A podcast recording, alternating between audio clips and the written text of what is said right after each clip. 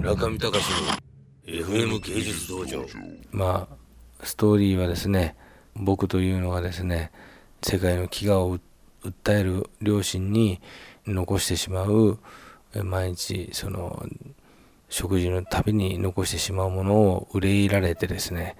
何やってんだと。飢餓で苦しむ子がいるので残すのは悪だと。確か僕もそういう子供の頃そう言われましたけれどもあのそういうこと言われておかしいと。僕が残したってアフリカの子に届くわけじゃないじゃないかと。むしろ生き物としての豚をアフリカに送り込んで自分の残飯で育てた、えー、豚をですね、えー、アフリカに届けようじゃないかと。そう一年補給して豚を育ててしまったら、えー、愛情が芽生えてしまい子供の頃から自分が大学生になるまでその豚を育ててしまう、まあ、引きこもごもと。そういう話なんですけどもすごい虚無です。テニス部風なクラブであるとかに入って学内をブラブラブラブラしてるとかですね、えー、フレッピーな格好をしてブラブラするクラブに入って最終的にはそこで出会った美人の同級生と結婚してしまうんですけれどもいや、このストーリー、さすがほしよりこさんはですね、アーティストでもあると言いますか、別名でペインティングなどを描いているアーティストもやってらっしゃるんですが、まあ本当アートですね。僕とポークの中にある3本、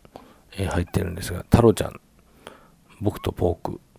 文豪の苦悩という3本が入ってるんですが、この文豪の苦悩はアーティスト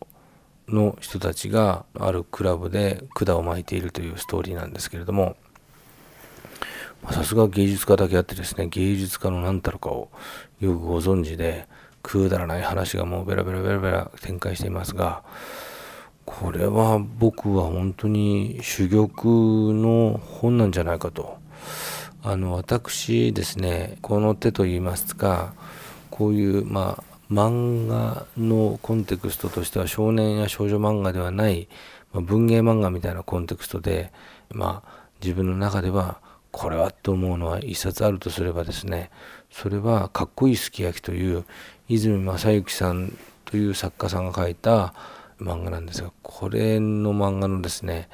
ウルトラマンが、えー、4畳半に住んでるという設定の漫画にはもう本当にもう学生の頃になんでしょうね、こう、経典同地でもう腹を抱えて、3日間ぐらい笑いましたね。あの、新宿の街に、あの、ウルトラマンがポコンと立ってるだけのカットにですね、こんなにすごい強いインパクトがあるのかと、もう本当、腹を抱えて、あの、笑いましたけれども、まあ、同時期というか前後して、まあ、あの、庵野秀明さん、あの、エヴァンゲリオンの監督の庵野秀明さんが、自分の顔でウルトラマンをやるという、あのそういう離れ技も自分の8ミリフィルムで、えー、やってのけましたが、まあ、そのかっこいいすき焼きに次ぐと言いますかこれはちょっと僕の一冊っていうふうになっちゃいそうな勢いですね。マガジンハウス、えー、星より子。僕とポーク。952円、えー、マガジンハウス儲かってんじゃないかと。えー、まあ、それを置いといてですねこういうのにノーベル漫画賞などを与えてあげてはどうだろうかと